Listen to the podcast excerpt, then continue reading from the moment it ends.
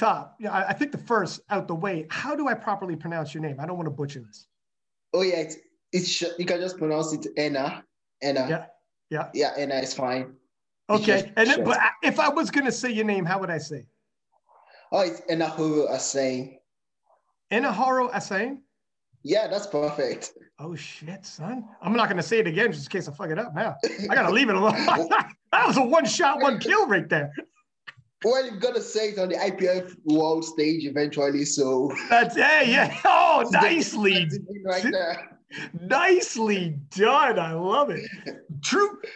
Uh, in, in, all truth, when I'm on like doing the IPF World commentary, I uh like some people like, wow, man, you're pretty good with like a lot. Like there are names like obviously from all over the world's world championships, right? But they're they're like, how do you know like how to do a, a Japanese guy's name and then like all over the world? And um, I'm like, dog, I don't, I don't. I have to go out back with like a pad in a pen and I'm like, how do I say your name? And I'll spell it the way I would pronunciate it. And I'll say it over, and like, am I saying it right? And I'll say it over and over to the person, guy, woman. And um, and then I got it right. I'm like, thank you, cool. And so I'll have to write it like that. And before I was back there, um, I forget who it was now, but I was writing out the person's name. Like, how do I say your name? And they told me. And I'm writing out this person's name, and they they look over because they want to see like, what are you writing about me? Because they, they like, who knows what I'm gonna are you taking notes on me? Gonna go to the booth and yeah. talk? So he looks and he's like, no, no, no, no, no, no. He sees how I'm writing his name. And obviously I'm not writing it how it's spelled. I'm writing it how I would say it for me yeah. later. And I'm like, no, no, I'm writing it. I'm trying to explain to him, but he doesn't speak good English. So he's like, no, no. I'm like, no, I'm writing it so I can say it. And he goes, no, no, no. Are you commentator? Commentator. I'm like, yeah, I'm, comment- I'm the commentator. Oh, no, no. And he, so now he really wants to make sure I got it right. And I'm like, yeah bro. I try to tell him like five These times. I'm gonna get to the right. bro, bro. Literally at one point, I just fucking wrote it the way it was spelt so he would leave me alone. and just so he had peace of mind. And I'll walk away and like, I am just gonna call him the gentleman from Lithuania now because I, I couldn't get it done, man. I'm doing my research, bro. Help me help you. But uh, but anyways, when I was saying Enahoro to myself, I thought it sounded like a Japanese dude's name. A. That's I picture. The Japanese gentleman. Not even close. Not even closer. But where is Enahoro from? Oh, I'm from Nigeria and I moved here in 2016. Yeah, 2016 for studies and that's where I've been from Nigeria to Hungary and I'm here now. And and um when you say here, here is Hungary. Yeah, yeah, in Hungary, yeah. Okay, so let's talk a little bit about Nigeria. I, I, um, because we were talking a little bit in the DMs. We we go back and forth in DMs sometimes. Yeah. And um, you were saying how you haven't been powerlifting that long. You haven't been weightlifting that long. And I seen a picture of you, my friend, from like not long ago. And you, you weren't bodied up. I put it this way: someone could trust their girl around you, Okay, someone could trust you. You, you, you were if this were a yeah. company movie. You'd be the best friend. You wouldn't be the leading man. But now you transformed from the best friend to the leading man in like two years, man. Like you had a crazy transformation. Um, so how is it like? First off, in Nigeria, is there a lot of weightlifting?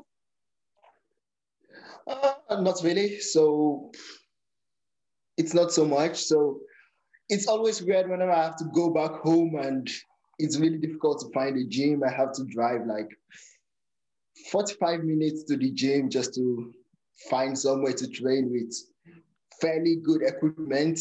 And like the last time I was back home, it was I was deadlifting about 280, and the guy was like, please, please, please, we don't want that. Could you just stop that? You could destroy our bars. so so it's not so crazy back home with powerlifting or weightlifting. No, so I um, so I saw like I'm into like MMA and boxing and whatnot, and I saw oh yeah a documentary about uh, like this one guy Frank Grillo was going all over the world looking at different combat sports, and he was in Nigeria. And um, he was talking to a couple guys who do like a wrestling, and there was like some striking involved with the wrestling. But the point is, the guys he was talking to were freaking insanely jacked. And I mean, like, you, if if you didn't tell me, I would think they're like in the NFL football, like extremely athletic, super jacked up dudes. So he's talking to them and he's like, How often do you guys weightlift? Like, I see you guys doing the, the fight training, a lot of wrestling, a lot of grappling. That's good. How often, how many hours a day do you guys spend in the gym? And the guys were like, Oh, we, we don't train in the gym. And he's like, Wait, what are you talking about? You, you, you guys are freaks, yeah. man. You guys just walk around like this. And he's like, yeah. And these dudes, I'm telling you, were like extremely jacked. And it, it, blew my mind. Like, is this just obviously now we're seeing some other athletes coming out of Nigeria, like Israel Adesanya. Again, I'm a big fight fan. Yeah. Um, there's a uh, frig, man. There's more than that, but uh, oh, um, it was Kamaru Usman. Oh, yeah. He's Kamaru. in the 84s. What's yeah. that? Kamaru yeah. Usman. That's right. You know, I think it's yeah, yeah, I know him. It's amazing that you uh you said the 84s like the kilos when we call them the 185 like the, the pounds. Eh, but um, when you say you know him, you don't know him, know him, right? You know of him. No, no, I don't know. Him. I, I know of him. Okay, okay. I was gonna say, yeah. do dude, this whole podcast is going to change on a dime if you know him personally.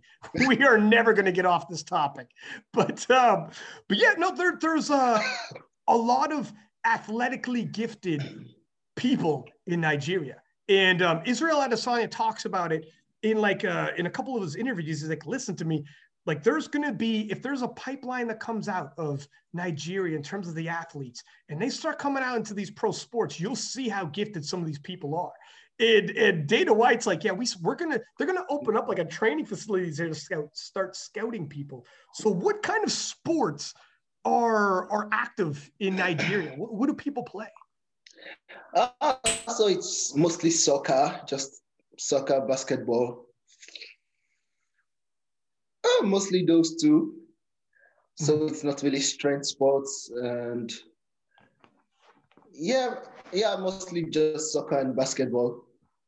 So, yeah.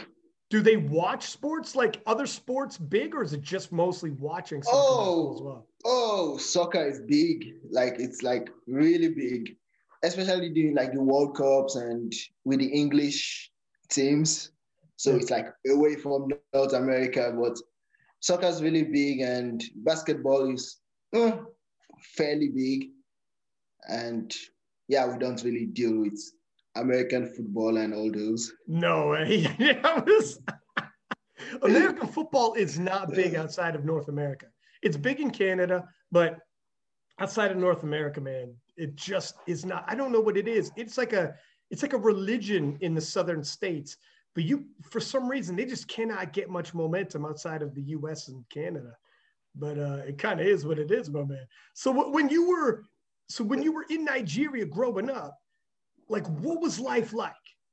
What's it like in Nigeria? Oh well, it's really warm, first of all. So yeah.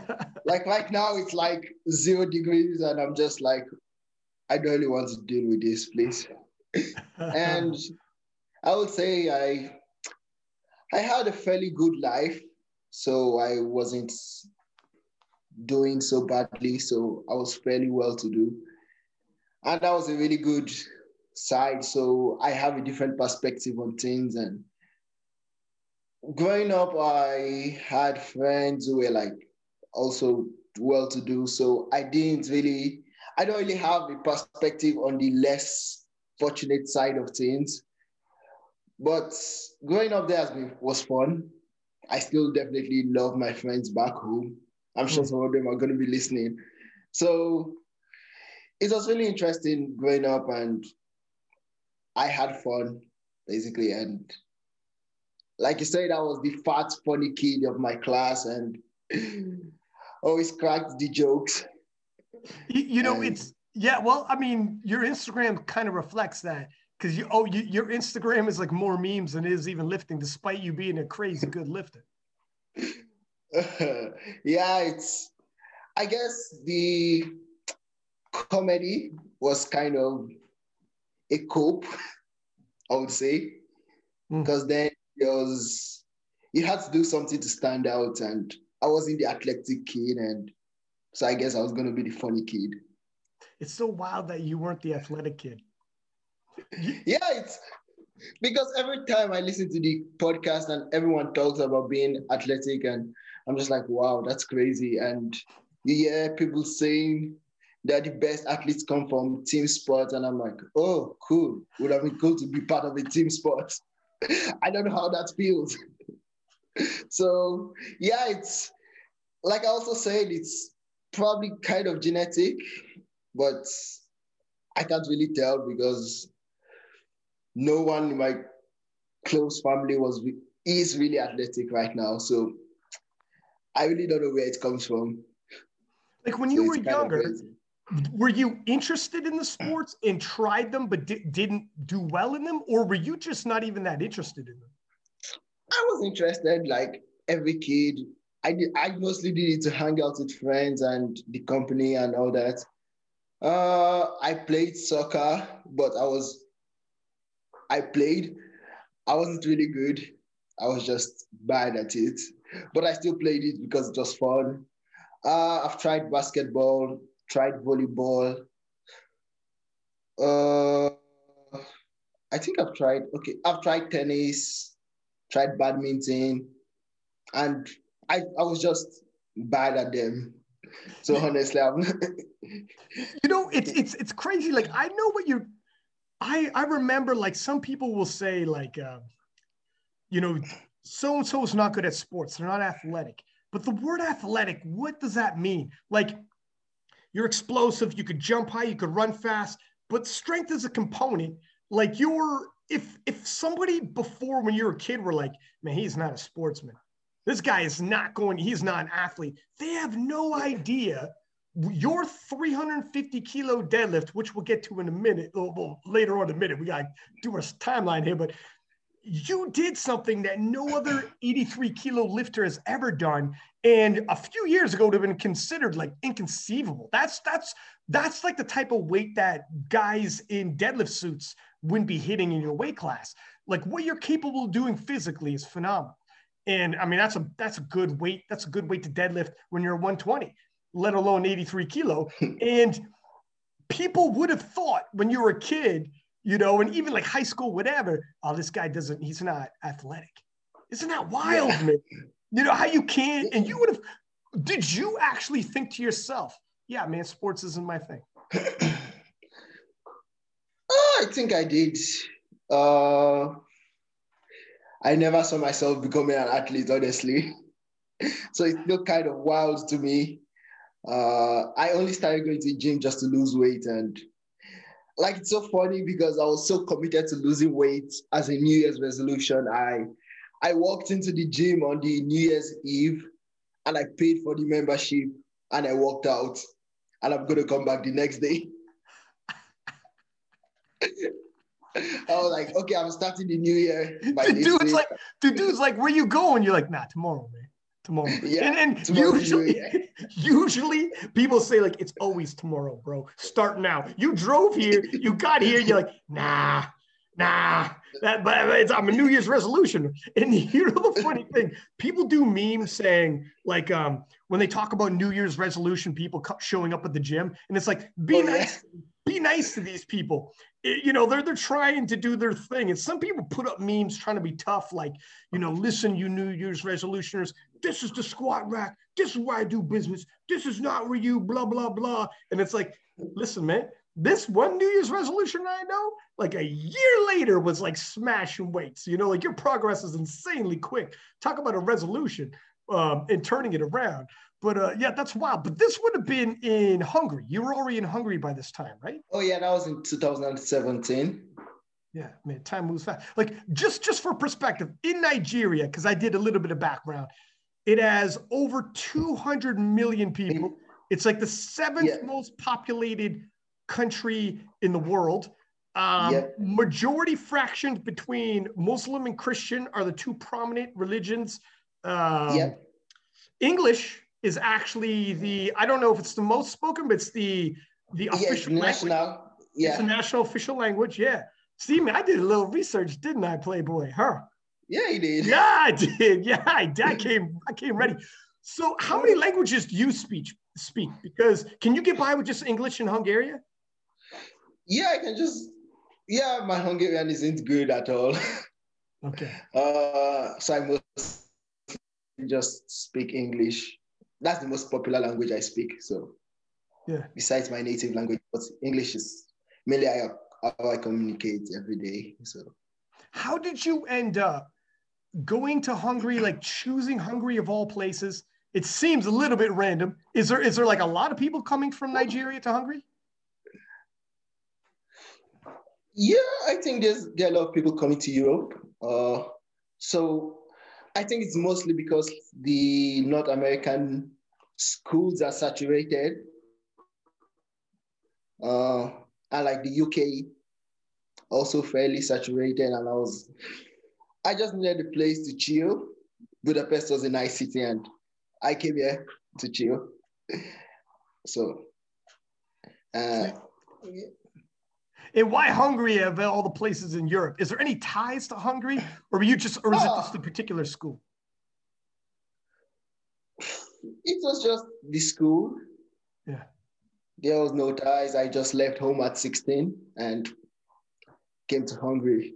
Dude, at 16, you didn't you didn't just leave home, my brother. That's what people do when they like move a city away and party with their friends.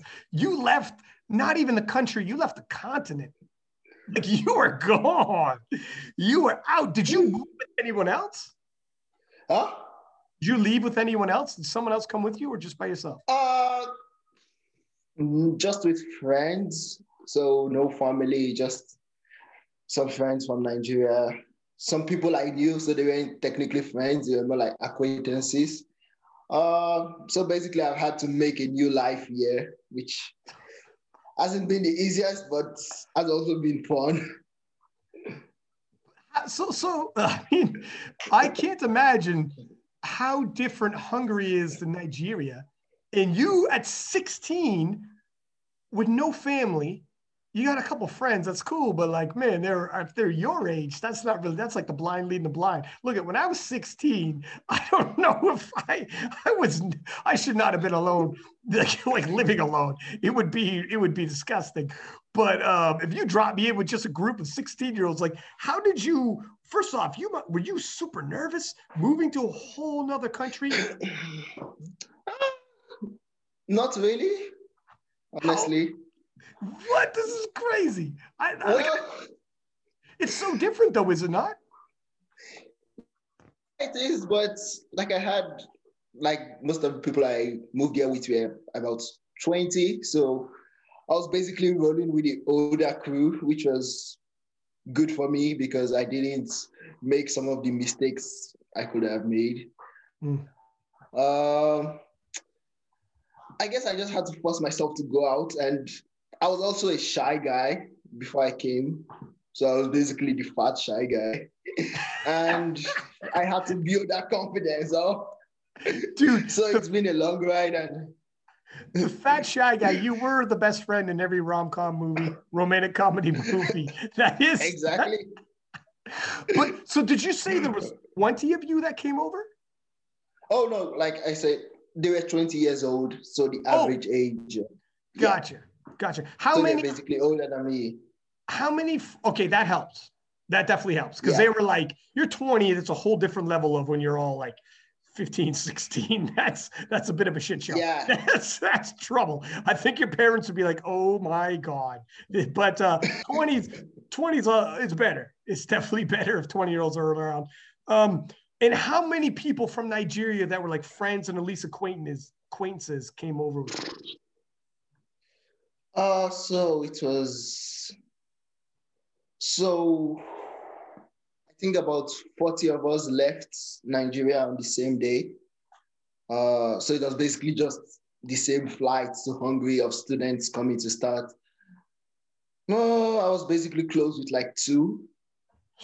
Uh, so I came here with two friends. Uh, and I had to build from there, which have to build from there. hey man, let, let me tell you something. You don't need a certain number of friends. You just need a number of friends you're certain of. You got two people. You got two boys in your crew. Yeah. That's it. That's all I need sometimes, man. You give me two fellas I'm sure of, we're good. You drop us at a party or whatever, we'll be fine. We'll we'll make friends. We'll we'll get by. You know what I mean? But how about some of those other people? Did you become did you become closer to some of those people you weren't closer with? Or oh, no? Yeah, I was close to I was close to maybe two more. So a total of four.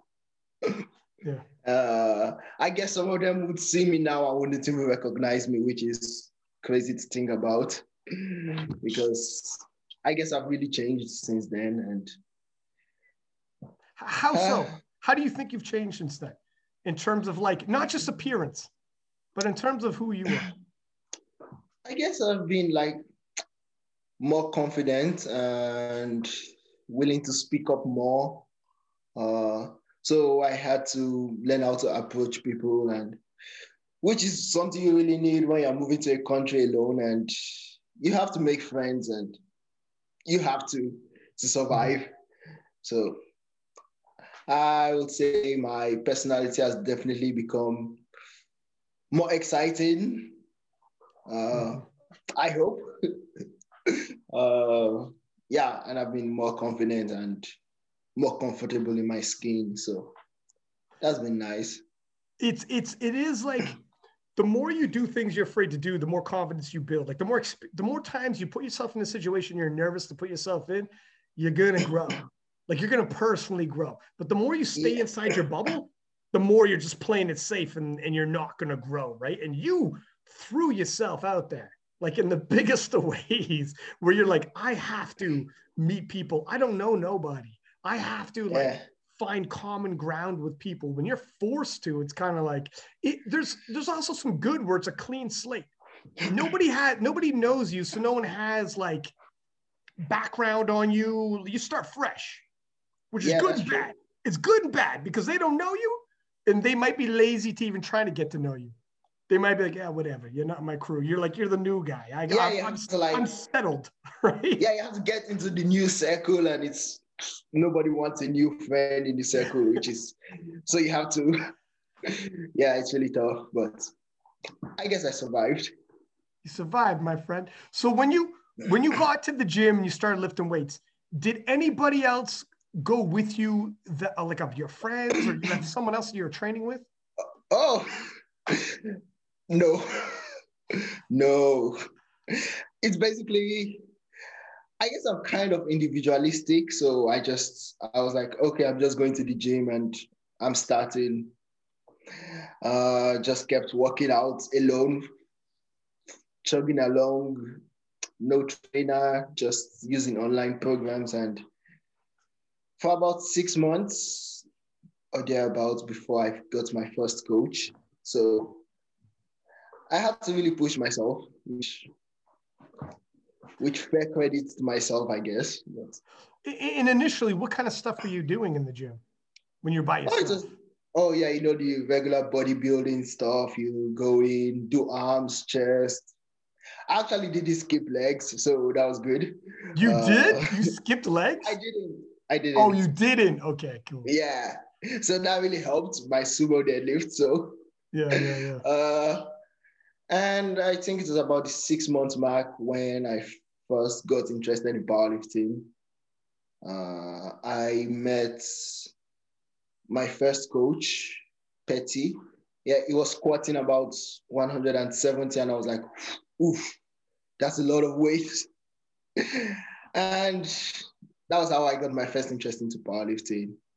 So he, well, first off, initially when you started lifting weights, before you got into powerlifting, how quickly did you start turning things around in terms like physically speaking? Oh, I think by the two months mark, I was like fairly more comfortable in my skin. Uh, I was feeling jacked. Like you were getting, jacked. were you were you gaining muscle rather quickly? I guess so. Yeah. I was kind of proud with myself, but looking back now, it's that wasn't really much. But I was proud of myself by the two months mark. Oh, wow. Yeah. So, and this guy that you met, um, you met him in person, or this was this was in person or online? You had found him and seen him. Oh, I met him in person. Okay. Because and before how... then, I was. So you go ahead. Oh, oh, before then, I was always, I always saw powerlifters as you know, the chubby guys with the huge belts and the hoodies and the gallon walking around the gym. And that's how I had I imagined powerlifters in my head from the internet, basically. And I think it was the first powerlifter I met in person. Mm. So it really changed my view on powerlifting. So you at the time when you when you first approached him, had you like you wouldn't know who you know Russell Orhii or like Brett Gibbs or like Taylor Atwood? You wouldn't no. know any of these guys. No, I didn't. Oh wow! It, so so I guess yeah, you just had an idea in your head, almost like the super heavyweight Olympic lifters you'd see in the Olympics, where they're super large gentlemen. Like you thought, basically powerlifting was like that. Yeah. And how big is this guy? What does this guy look like that you came across in in Hungary? I was competing at, in the 93s then. Uh, it was a huge guy, so it wasn't, but it wasn't like super heavyweight. Mm-hmm. Uh, yeah, it was basically 93s and not so huge. And I think it was more the weight he was lifting that really moved me because then 170 was like a thorn in my eyes. Really? You had like, no idea what you were capable of, which is crazy. Like you, yeah, that's like bench press weight for you, my friend. Like you'll be, you'll be. But um, so how did you just approach him and say, "Hey, man"? Oh yeah, I think uh, I approached him and I was like, "Cool, this looks cool. What do you do?" And he was like, "Okay, powerlifting." And I went home and I started maxing out every day. You started what sorry every day, uh, maxing out? Yeah. And so you weren't, he wasn't coaching you initially. You just asked him, what are you doing? Oh, no. And he just told you powerlifting yeah. and you're like, I'm going to be a powerlifter. So you max out every, every goddamn day. you're like, right. Exactly. Amazing. Did you do like research when you went home? Did you like Google powerlifting or look into it? Um, I, I just Googled it and I saw it was like squat, bench, deadlift, the one rep max. Uh, I think I saw the headline five by five, and I did a five by five max three times a week. Oh, so I just rolled with that for about, I think, a month uh, before he approached me and he was like, Yeah, I would like to check you out. Let's have a session together. And I started with him, and it's been smooth sailing since then. So, dude, he he was probably like, my man. I've been watching you max out every day for the past month. Let me help you. he was, yeah. He's like, I need. He's probably going home talking to his girlfriend, like, I gotta help this guy. This oh yeah, there's a funny story. Like his girlfriend once saved me from like, I think it was a 50 kilo bench that pinned me down, and she was like, "Oh shit, I need to help him." How many kilos? 50. Five zero? Yeah, that's about oh, 110 pounds. you almost died. So it's so crazy that you almost died from a 50 kilo bench and a woman had to come over here and pull it off your chest, huffing and puffing. Talk about humbling.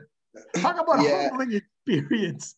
What were you thinking at this point? Were you like, like when you when you almost die from a 50 kilo a 50 kilo bench and and you could probably arm curl that now and by the grace of god some lady saved your life and you get up and you, you go into the washroom you throw a little water in your face and you look in the mirror. What are you telling yourself at this point? This is for me?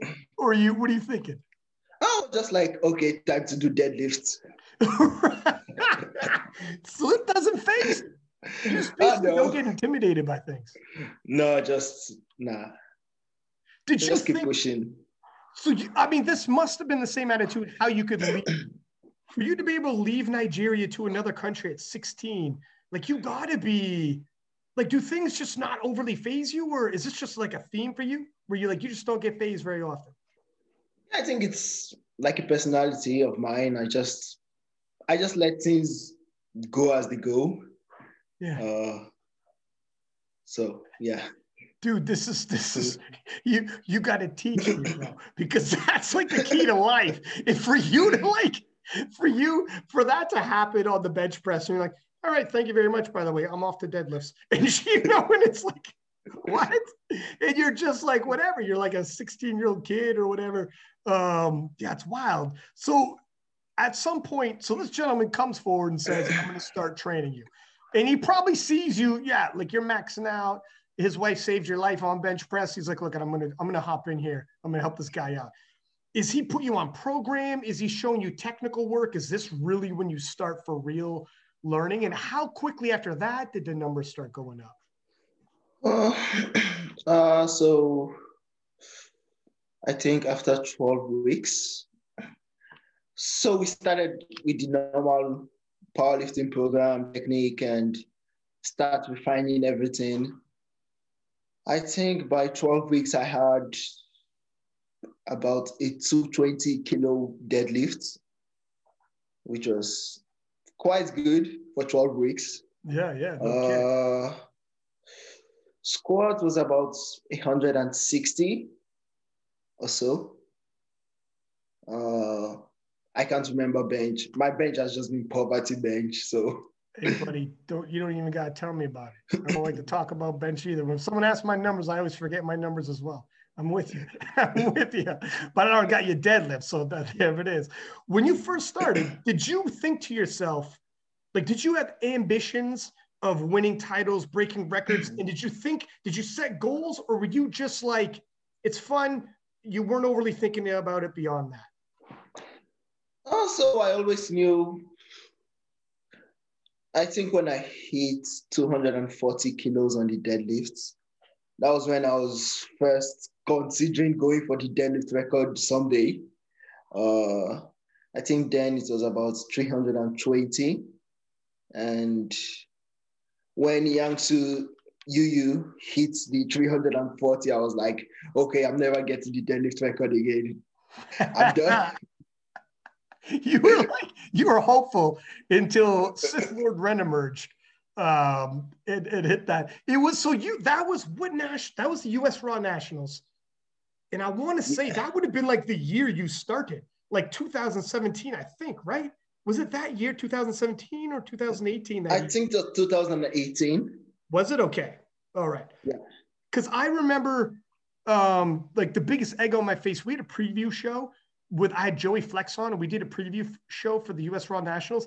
And I remember joking around, eh, like totally like looking at the rankings going in, and Yangsu Ren was like, like this is Deadlift Panda for anybody listening who you, like you've seen him, and he was ranked really low. And I'm like, yeah, well, who knows? Anything can happen in sports. Yangsu Ren could deadlift like God knows what and jump up the rankings. Ha ha ha. Like that was a funny joke though, because he wasn't going to do that. And then when the nationals rolled around, my man deadlifted like 340 kilo or whatever it was. And it was like, oh my. Oh my. Yeah. Oh my. Yeah. Nobody see that coming. So you watched. Did you watch that or did you, did you see it after the fact? I think it was after the fact. Yeah. I didn't watch that live. Uh, so, so you were starting to be aware at that point, though. You were starting to follow people on social media, and you were like aware of who's who by this point. Oh yeah, I was following Russell from the start, uh, basically. Uh, then I was like, okay, he's the king of the 83s, and I'm like, I'm never catching up. Uh, just want to get the deadlift record and get this done with. But now I'm like, okay, we could play on the same field someday and we could battle it out someday. So, well, you're looking at these guys as a teenager. Like you're 20 now, but you were like you were a teenager. What? How long? When was your birthday? When did you turn 20? Uh, I turned 20 in December, so I'm turning 21 in about 10 days or so. So there you go. So not long ago, you were you were a teenager watching these guys do what they do. So it's hard to like. Yeah you know, these guys aren't like muscles in his prime, for sure yeah. in his prime, right? Like he's got progress to go, but he's 100% enjoying his prime right now. As a teenager, it's hard to tell where you're going to end up. Like what's realistic, what's unrealistic if you're thinking like, um, can I compete with these guys? Do I just have a deadlift record or is this all kind of in my head? What's your coach thinking at this point in time? Is he telling you that this is realistic goals? I was, he always building me for my deadlift and was like, someday we're definitely going to get the world record on the deadlift. I don't think anyone expected it to be fast. It's still unofficial, so I don't know if it really counts. But we never expected it to be this fast. I also didn't expect it to be this fast. So, yeah. What did you do to start increasing the deadlift like this? How did this happen? Basically, how did this happen? Because you went from a 240 deadlift, which is an 83, shouldn't put you on anybody's radar, to a 350 kilo deadlift at 20 years old. You're just in your 20s, just in your 20s, and hit a 350 kilo deadlift. We're looking at like it would be at 771 pounds, it would be totally normal for me to say, I could see this guy deadlifting 800 plus pounds in his career. That's only 29 more pounds added on percentage wise. It's nothing, and you're only 20. So, absolutely, yeah. you could be deadlifting in competition, not with straps, not at home when you're just doing a deadlift day and you haven't squatted or benched or cut weight or anything. Absolutely, this is a target you could hit. I mean, the sky's the limit with you. I don't want to get too much into that yet. We'll talk about that in a second. But what happened? Everyone's asking. I get DMs all the time, be like, how did this guy improve so quickly? What what exactly happened when you started? Like, how often are you deadlifting? Is it, you know, how did this come about? Oh, that's really tough to answer because I switched coaches uh, last year. Uh, I don't know if you know him. He's called William Squats. Uh, he works under Joey, so William. So we switched. I switched coaches, and before that, I had a 305 deadlifts, which isn't bad. Uh, no, that's not bad. You're right. That's an accurate statement, sir. yeah, and we've done a two-day deadlift frequency. We've done one day, and I don't know. Honestly, I really don't know. You should really ask him, not me, so because he, I just follow the plan. He works with Joey Flex. Yeah, William Squats. He works okay. with Joey. Gotcha. So, so how that happened? You contact uh, like Joey, and Joey just assigned you to him, or how did that work?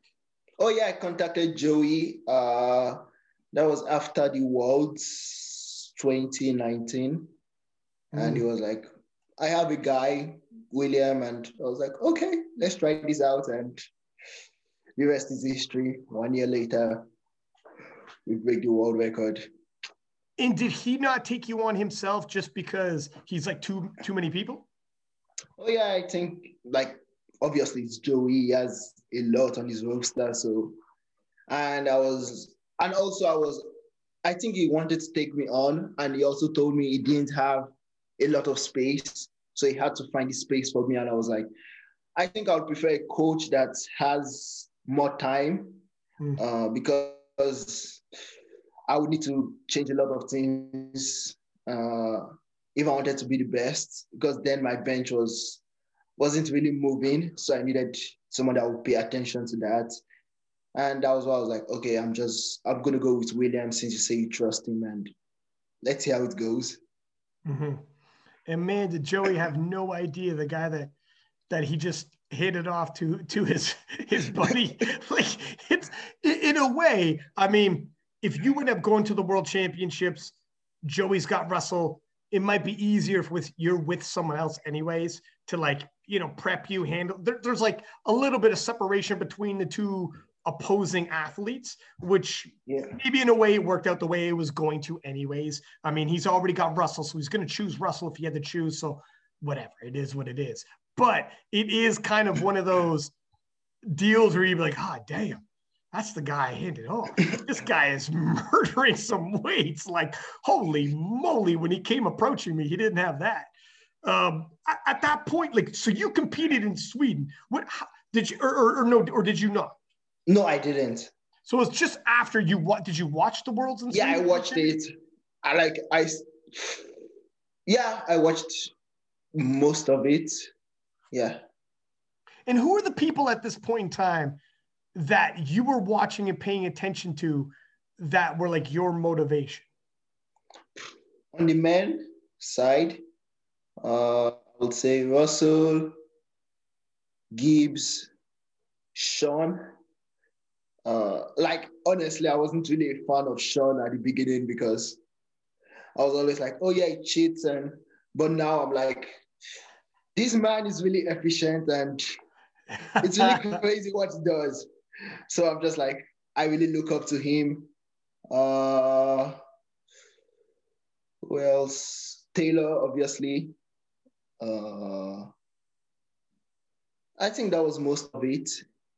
And Christoph. Uh, Christoph Wierzbicki. Oh, Wierzbicki from Poland.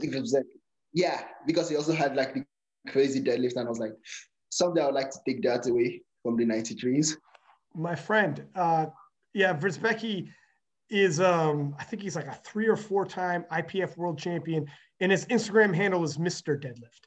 Yeah. He has got an absolute he made a career, at least early on, anyways. He left the IPF, and I think I don't know if he might be coming back. He might be, but he made a career out of pulling for the win. Whatever the win is, load the bar, and he's pulling for it. And I mean, he was right down to the wire behind you know, it, it looked like he's going to lose, load the bar for the win. It's a massive jump, way bigger than anything he's ever pulled. Pulls it, gets the win, and he's the world champion all over again. Like that was the guy. So that was all, it, it really would be if you're going to fashion your, and he was a sumo puller as well. So if you're going to fashion yourself off anybody, it makes sense that you would look up to him because he kind of is. You guys are kind of like designed the same way in terms of how you catch up on things.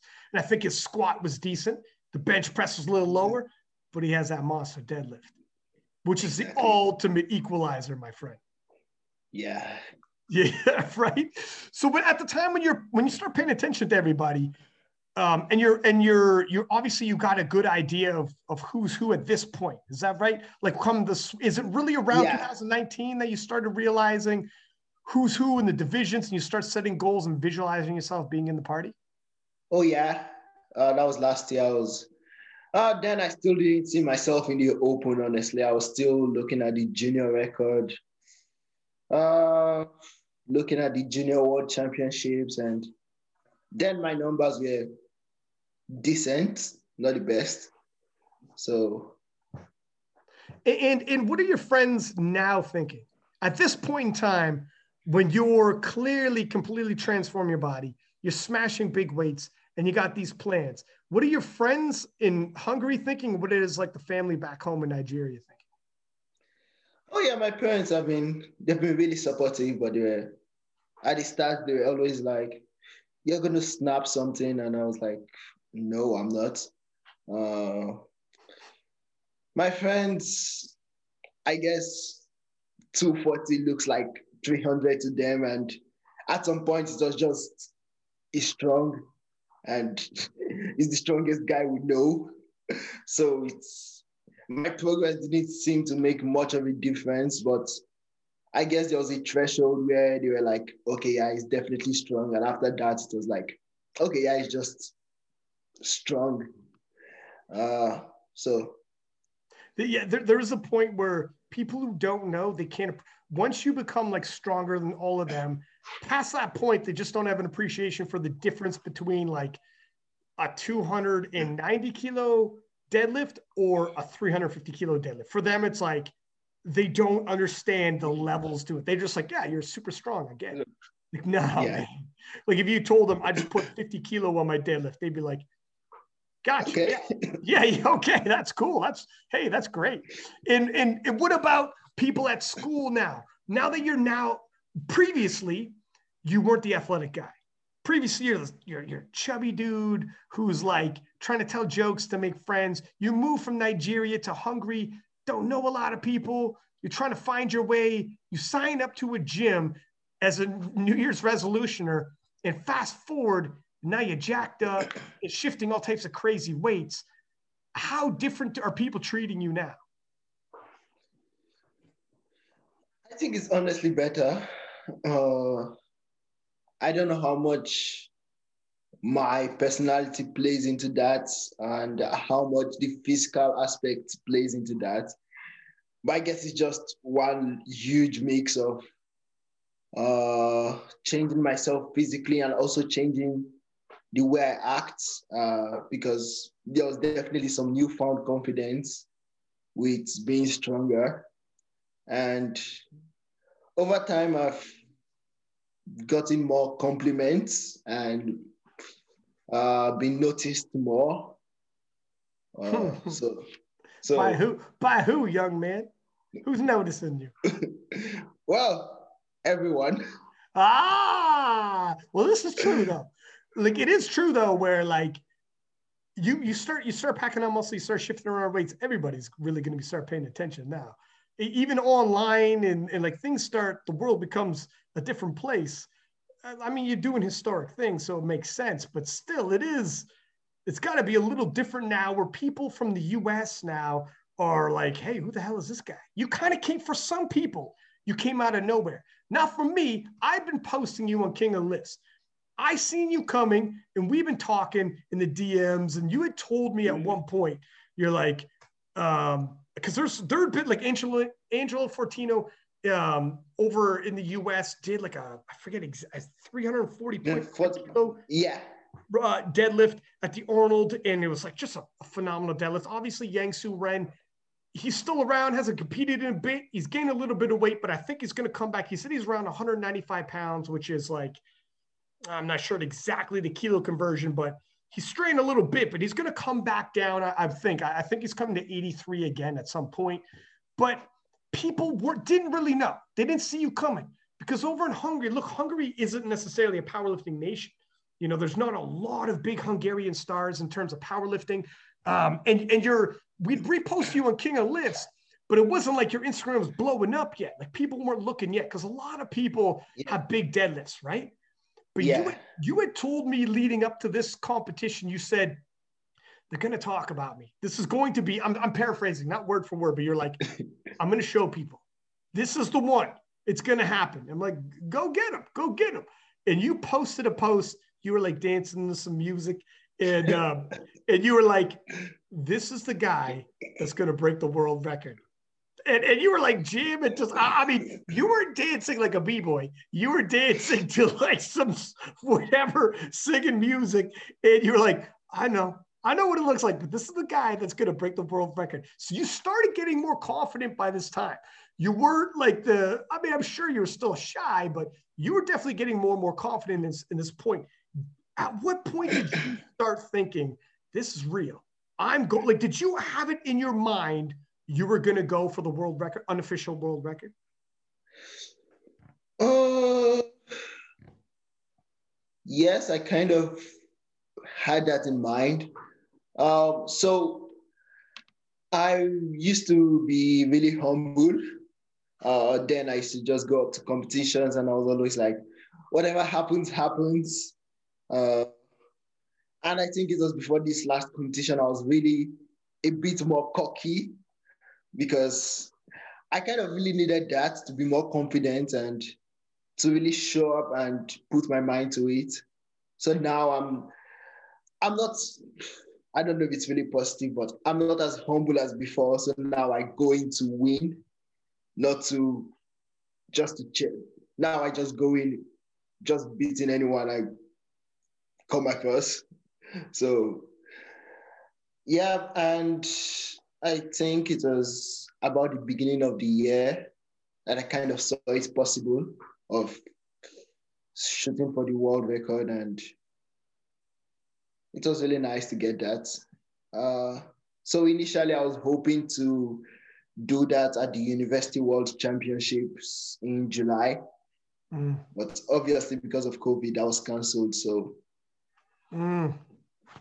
Yeah, that's a shame, man, because I mean, everyone knows what you did. It is official. It's not like it was in the gym. It's an official lift. So you, it, it's even if it's not officially recognized by the IPF, you still officially have a lift that is the biggest lift we've ever seen in 83 kilo history. Period. It's the biggest feat of strength we've ever seen in 80 kilo in, in that weight class. So I mean, and that's official. It officially happened you know, the whole nine. It wasn't in the gym. So it's still official. It's just not recognized by the IPF. Whatever, yeah. it'll come when, when we come around to it. Um, culturally speaking, in Nigeria and in Hungary, is it like, are people not as like extroverted when they're talking about their goals and whatnot? The reason why I ask I remember I was at the World Championships. I forget who I was talking to, but the U.S. team had men's and women's like they had like a almost like a superhero poster of their team members, and they were all yeah. kind of like superheroes. I think I shared it on King of Lifts, and and they were looked oh, like oh, yeah. superheroes in space, like Avengers, like the Avengers, yeah. like an Avengers movie, right? And I remember I was like, man, that looks dope. Like I thought it looked so cool. And I remember showing somebody from some other part of the world, wherever we're at, because you're eating in like the lunchroom and you're with everybody. And they were like, oh, that's such an American thing to do. And I was like, what, what does that mean? But they're just not, they're just not used to that type of braggadocious, like we're here type attitude, right? And and yeah. some places aren't. Like I, in North America, Canada's a little bit like not quite as, but still we're used to it, the culture's fairly close, like music, movies, whatever the heck, right? But in Nigeria, is how are people like when it comes to like sportsmen? Do people get in newspapers and then get in like whatever the social media and, and like give those type of bold predictions, or is it not as in your face with it? I don't think it's as bold as somewhere like in the US. Uh, I think it's a bit more relaxed. Um, it's usually after the competition. So you've seen Israel Adesanya. So he usually does his bragging after the competition. So yeah. it's kind of like that. Before the competition, you just stay calm and you wait for your time and you beat your opponent and you come out roaring in the lion. So you know what? Israel will talk some shit. Actually, did not even think about him when I was thinking about it but he he's um I don't know when he left Nigeria. So he's also like been all over, like he's well traveled. So he's influenced from a lot of different places, but he definitely he will talk some shit. Like he will, he's been in some trash talking situations. How big is Israel Adesanya in Nigeria? Oh, I think it's really huge. Uh, especially his last fight. Uh, they were like posters all around the country. Oh, really? Uh, yeah. So yeah, it's really big. It's quite and, popular.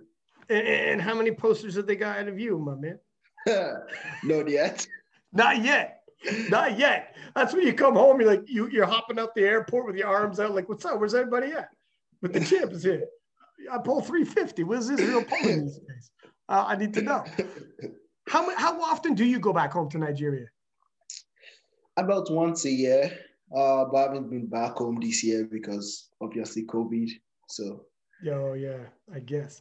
And how many? You must be rounding up. If you've been in Hungary for four years, are you getting close to like being finished school and leaving Hungary? Oh yeah, I just finished this year. Uh, I finished early this year.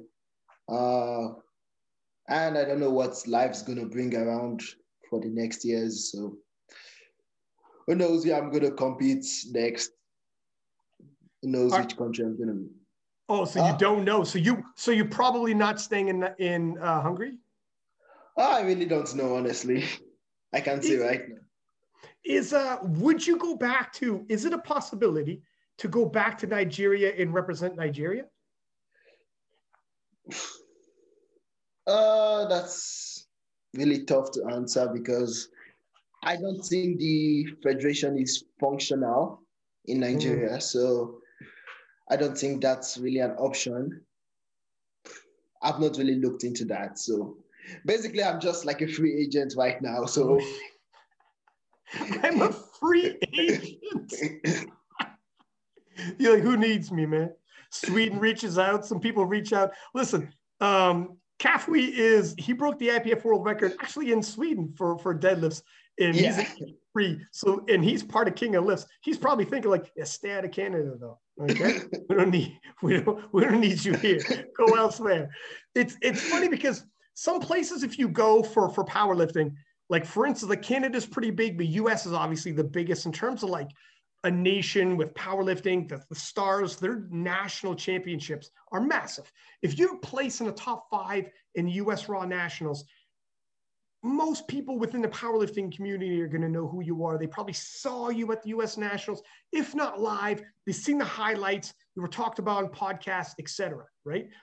But so so you have that in the US, which is nice. if you're coming up in the US, you get a lot of attention. Social media is huge in the US as well. Like you have lifters far further down the rankings, but it's still a massive, relatively speaking, social media presence. However, so if you're in, so that's nice if you're in the US.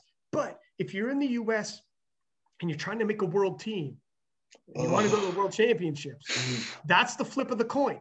You got to beat Russell Orhii. You got to beat Heather Connor. You got to beat Ashton Rouska. You got to beat. You got to beat Taylor Atwood. Like you, you, like you have like a murderer's row to get through, where it's like, well, Frank, man, if I want to go to the World Championships, I basically got to be the world champion. You know, I gotta beat, I gotta beat the best of the best. You know, not every single time, but often enough. Yeah. So flip of the coin with it, right?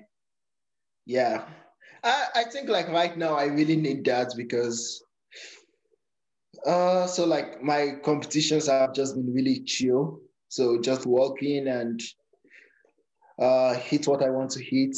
Uh so right now I need the competition. So I guess the US would be nice having to fight the likes of Russell, Sean, the upcoming 83s, and it would be fun to have a good competition for once. Like when you were leading up to was it the hungarian national championships that you did that 350 yep. Okay. So you, that is like it gets more and more legitimate when there's national level refing at least yeah. on that on it. Wasn't just like a straight up local meet. You had national level uh, refs. And sometimes yeah, was, sorry go ahead yeah it was a national competition and, and, and sometimes these national level refs in europe are international level as well and they'll be at the european championships judging um, oftentimes because Europe, it's like you could fit Europe in the US. And so the a lot of the judging, they especially at the national level, they have that category referee to do international because whenever the European championships, they have Eastern European, Western European, equipped masters, juniors. So there's so many European championships oftentimes. So look, I'm trying to legitimize this deadlift of yours more. I'm doing my selling right now. Thanks, man. Thanks. You're like, I feel you. I'm with you. I'm coming with you right now. But but before this competition, so you did you? I guess you probably didn't feel a whole heck of a lot of pressure the night before because it's almost like a situation where you're like, if I hit this good, it's coming out party where everybody's going to know who I am. Finally, but if I don't hit it, nobody's expecting me to hit it. Was that the way it was, or am I wrong? Or did you have some pressure? Where some people around you were like, man, we are expecting something from you? Yeah, it was a different kind of pressure because I was basically the favorite to win. Uh, so it's if I lose anything other than first place was basically losing, and that was just disappointing. That would have just been disappointing. So it was a different kind of pressure than trying to win. It was more like trying not to be less than first place, which is weird. Uh, but regarding the deadlift, I I had expectation had expectations, but I wasn't really expected to hit 350, to be honest. I was like, okay, 340 would have been good. Fine, I'm done. Or 341, so I can just get it done with. But so I wasn't really as pressured as I would be if I was going up against someone like Russell or Sean or, or any of the other top 83s. So it was a different kind of pressure, but mm-hmm. still. It's more pressure you're putting. Like, I know you mean when you say, I was almost felt like I was lifting not to lose as opposed to lifting to win.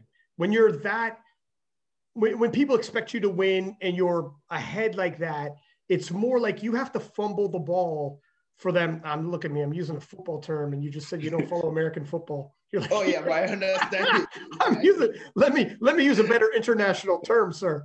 Um, I'll try to get a soccer term, but essentially, you got the lead, and everybody's waiting, and you're the heavy favorite. Everyone's waiting for you to mess up so they could take take that lead. So it's a weird, it's a different type of thing where yeah. especially especially in terms of like getting excited and getting like amped up where you're like i'm winning and the pressure is just don't lose don't mess up as opposed to which is it's hard to get amped up like that as opposed to um people aren't necessarily counting on me to win.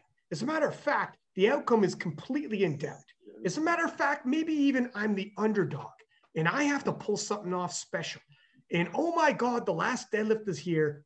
Load that flipping thing up. And it's like, oh, whoa, that's when the, the movie really gets interesting, right? And you're pulling for the win. And then you're kind of the yeah. adrenaline rush you can get in those situations. It's something special where it's a little different than if you're like, man, I don't even need this third deadlift. I probably got the national title locked up. And, and here's here's another question I got for you. You could have did 341, and that would have been the biggest deadlift we ever seen in the 83 kilo class. What was your second deadlift? Do you remember? I could pull it up, but do you remember what your second deadlift was? Oh yeah, it's it was funny. Uh, I failed my first attempt with 320. Oh wow! Uh, oh, really? Wow. Okay, so things didn't start off great. Yeah, uh, it was a balance issue, so I wasn't really worried, and I took that again, so 320 for the second, and I was like, okay, let's just do this. Put 350 on the bar. Why not? Dude, so you went from 320 to you went over the world record, over the official world record, in almost 10 kilo over the unofficial world record to 350. It just loaded up. Like, did you did you uh did you pick that or did your handler pick 350? Oh, we were just like uh, like we already won and let's just put 350. Let's just make a show. It's such a random. It's so random. It's so insane. You know, like like ordinarily you would say, all right, do half a kilo more than the current world record. Let's lock that up. But to do like no, no, no, no, no, no. Let's go 10 kilo over the world record is so like, oh, did you know what the world record was going into this? Oh yeah, I did. it, it, did you realize you're going 10 kilo more than you needed to to break the world record? Then I, I guess so. I guess so. Yeah. If you knew what the world record was. Yeah, but then my mindset wasn't really that way. It was more like this is 10 extra kilos of being dumb. I could have just done 341 and but I was like, okay, yeah, let's just add nine kilos for the show. Because everyone was expecting something and I had to do it. So you were just like, give them, give them what they want to see. And that was that was it.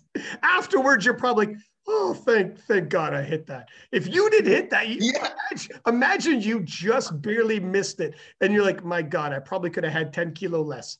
That or nine kilo, whatever. That's when you would have been like, oh my oh. God, what did I do? Yeah, because I was walking up and I was like, I looked up for like a split second. I was like, oh shit, there are so many cameras in my face. and before I set up, I was like, if I miss this, everyone's just going to like turn off their phones and just delete the video and like, okay, we're done. but yeah. Well, at that point, you were one for one with 320. You know, you you got one missed one at 320. So when you yeah. jump jump up, take a 30 kilo jump just to a random space in the air, like where does this put me? Uh, it's, it's the biggest, that's for sure. It's it's uh, it's more than we need to win. It's more than we need for the world record. It's it's getting a little ridiculous at this point how heavy it is. It's it, it, the thing is, it moved well. Like like after that happened, and you let out that like yeah, like you were you know let out that ball of energy. Were you surprised how it moved? Oh yeah, I was. I was definitely surprised because that was supposed to be like that was the planned third attempt.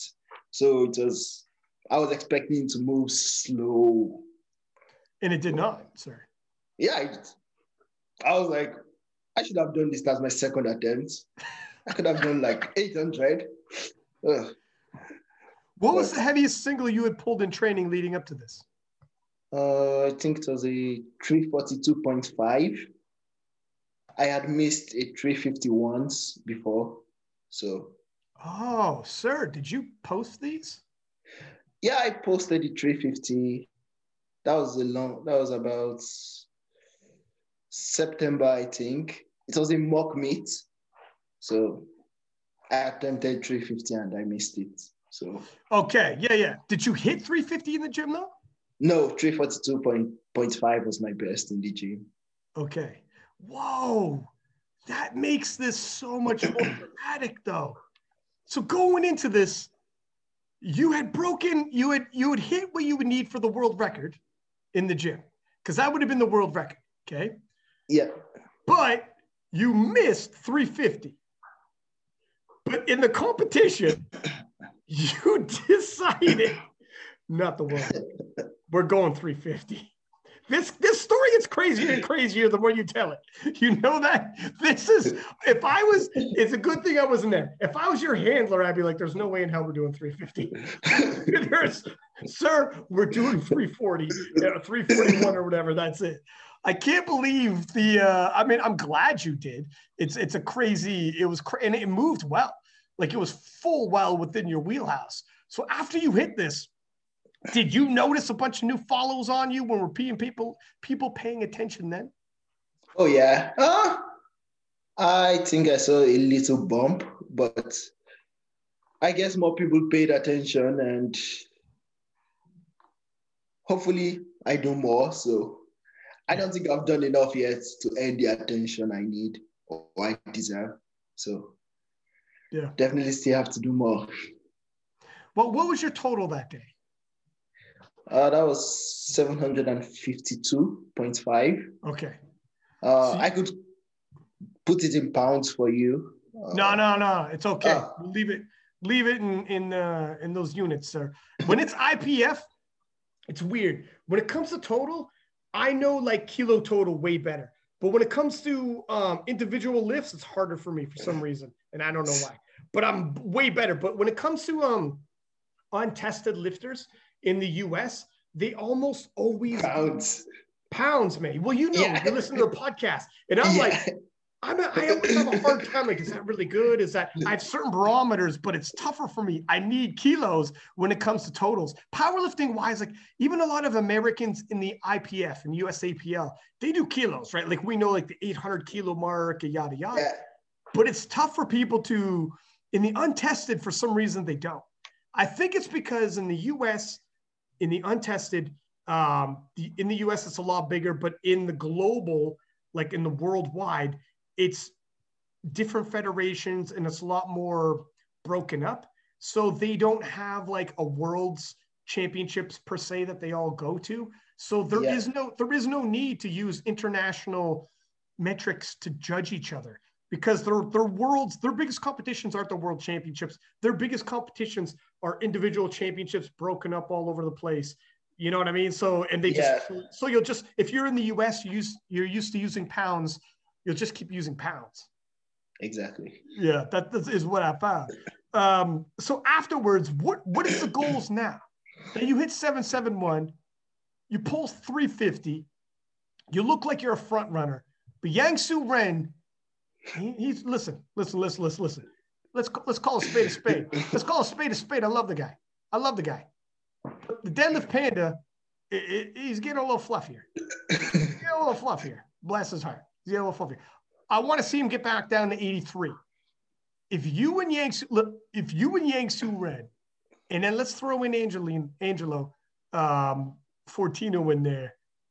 If you guys ended up on the same platform for a deadlift battle, oh my God, sir. That listen, you better be picking your third attempts very carefully that when that happens okay? You don't load a single kilo more win first off. We'll have that conversation. But oh yeah. my goodness what are some of your future goals? So right now definitely winning a world championship an open world championship not just a junior an open world championship. Uh, so short term, I would like to get an 800 pound pool and an 800 kilo for the pool and for the total. Uh, I think that's it. and eventually pull 400. So, and that's like the immediate that would be cool. is so first off, are you planning on going into like staying a junior and winning the junior world championships, 800 kilo pull, or sorry, 800 pound pull, 800 kilo de- uh, total, and then move into the open? How, how, do, how do you foresee this? Or are you just planning to go straight into the open? I think so. I was initially planning to do the open because the junior wasn't really uh, as competitive as I wanted. But right now, it's there's so many juniors emerging from everywhere. So I think I'm going to stay in the juniors for now, just mm. to have some fun there because there are lots more people coming in. So I had uh, when I posted you coming on. Hold on a second. Let me pull this up. My man, there's some people. There's a, some juniors coming out of the woodwork. Let me just pull this up real quick, kind sir. Um, and hopefully the world championships do happen. Now, I've been talking to a couple of people within the IPF, and it looks like it's going to. But uh, let me see here.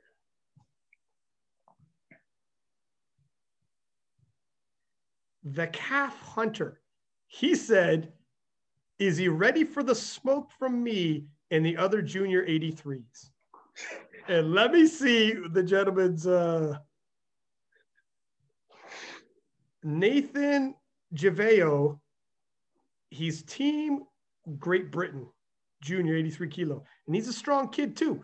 I mean, and he's 20 year old. He's a strong, he's strong, man. They're coming, they're like, as soon as you start getting some notoriety, people are like, he's got to be ready. We're coming. And that's the type of like the sport's so competitive, right? Especially at the yeah. Time. Um, these some of these people come out of nowhere, just like you came out of nowhere. So you you might, I mean, after this, hop online. I bet you some of these people are going to start following you. You might want to keep an eye on them. But um, so probably juniors first is what you're thinking. Hit some of these other numbers that you want, and then take a look at the open. Because you're right, it, it's what initially you might have thought it wouldn't be uber competitive. It gets more and more competitive by the day. Like in powerlifting, six months everything could change. Yeah. I mean, there's no sense over overshooting. What are some of the things that you plan on doing differently? Obviously, your deadlift is a monster. Obviously, your deadlift is something that people got to worry about.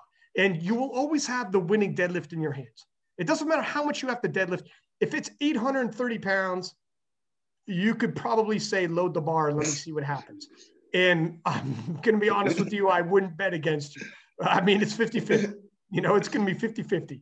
Um, but what are some of the things that you plan on doing to rise your total to 800 kilo even and compete in the on that level? Uh, so right now my bench. So my last competition was 315 pounds, which is really poor. like they're basically guys in the gym doing that for triples and they don't even power lift. So it's You're like, all right, I'm gonna start bench pressing at home.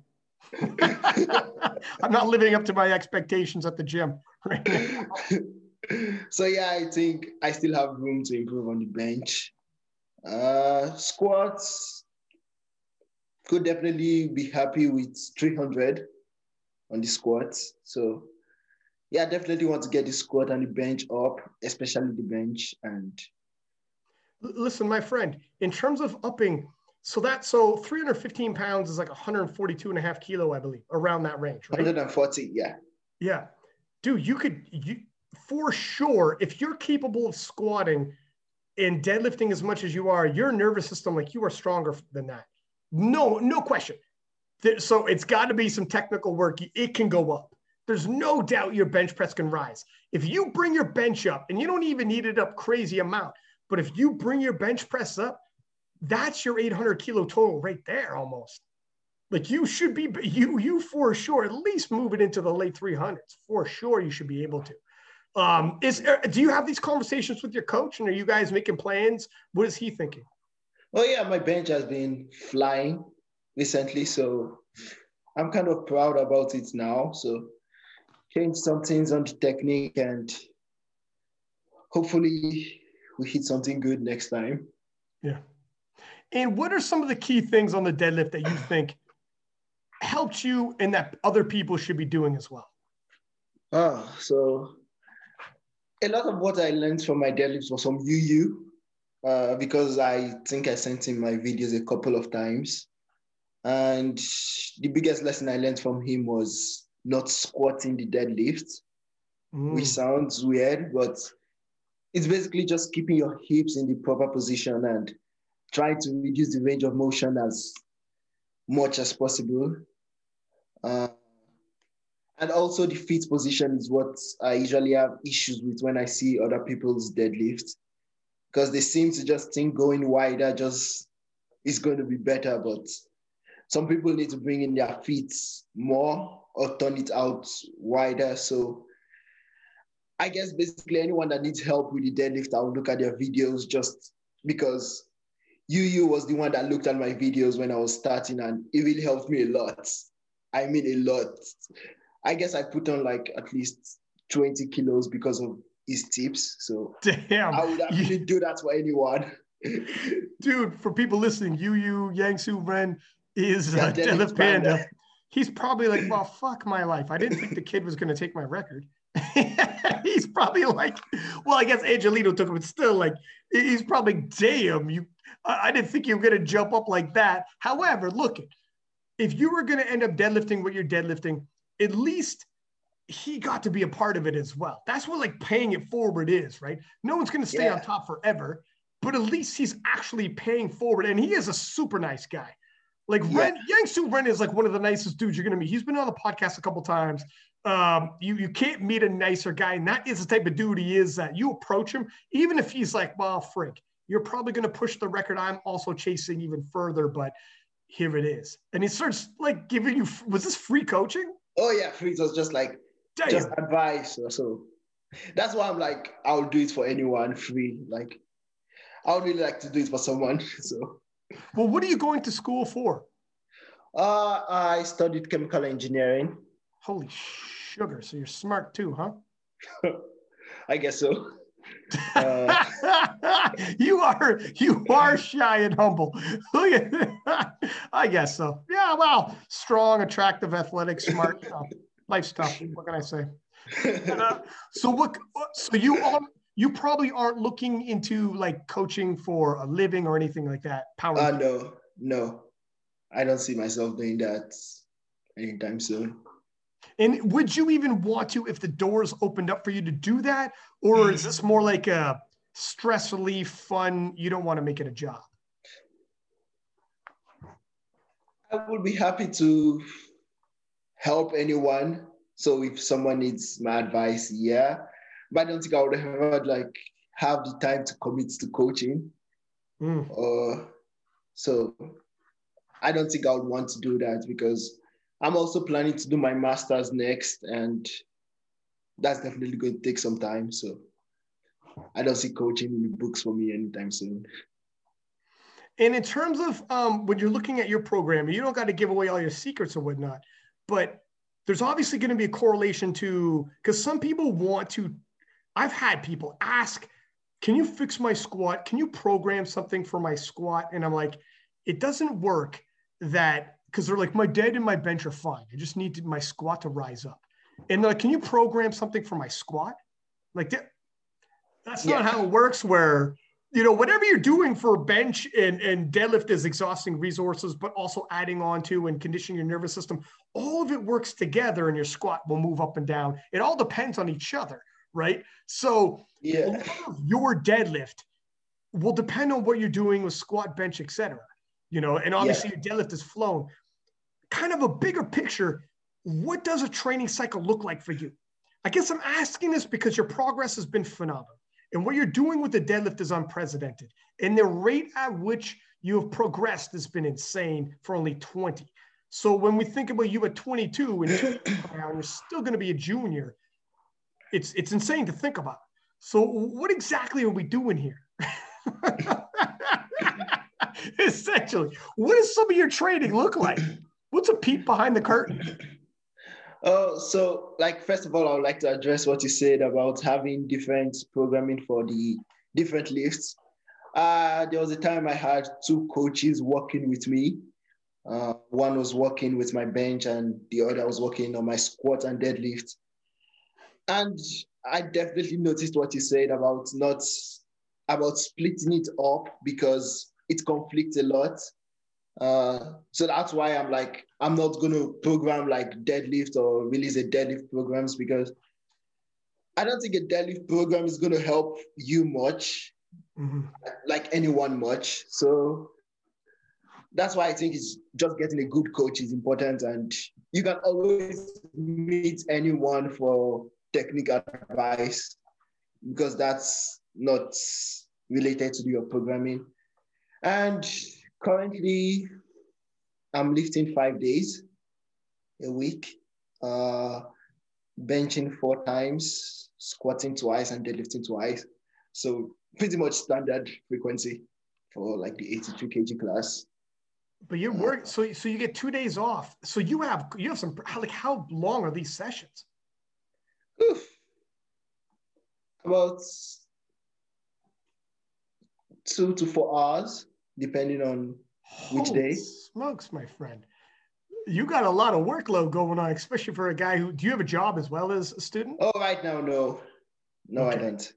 So I guess I have the time to. Yeah, yeah, you got time. To, you got time to do your damn thing, huh?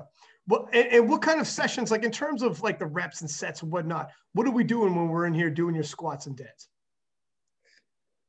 Oh, that really changes a lot. it changes a lot. So some days I could be doing sets of fours. Some days I could be doing sets of eights. But usually more around like the midway mark. So like let's say triples to six. So nothing crazy like sets of 10 on the deadlifts or squats because I think I've noticed for most people. So I don't do coaching, but I also I pay attention to how people train and trying to understand that. And for the deadlift, I haven't seen a lot of people progress with a lot of volume, like sets of 10 or more, or even sets of eight or more. Uh, I only know a few top lifters that actually progress on that. So, uh, so personally, I would say sticking to the lower rep range. And I think for the deadlift, it's particularly important to get your technique up. And for squats, different things work for different people. So I really can't speak on that. Eh, eh, but, but leading into a peaking though, is it that many like rep ranges still go up to six if you're like coming into a peaking phase and you're just about to compete, or does that shift up a little bit? Oh, it shifts up a little bit. So obviously volume goes down a little bit.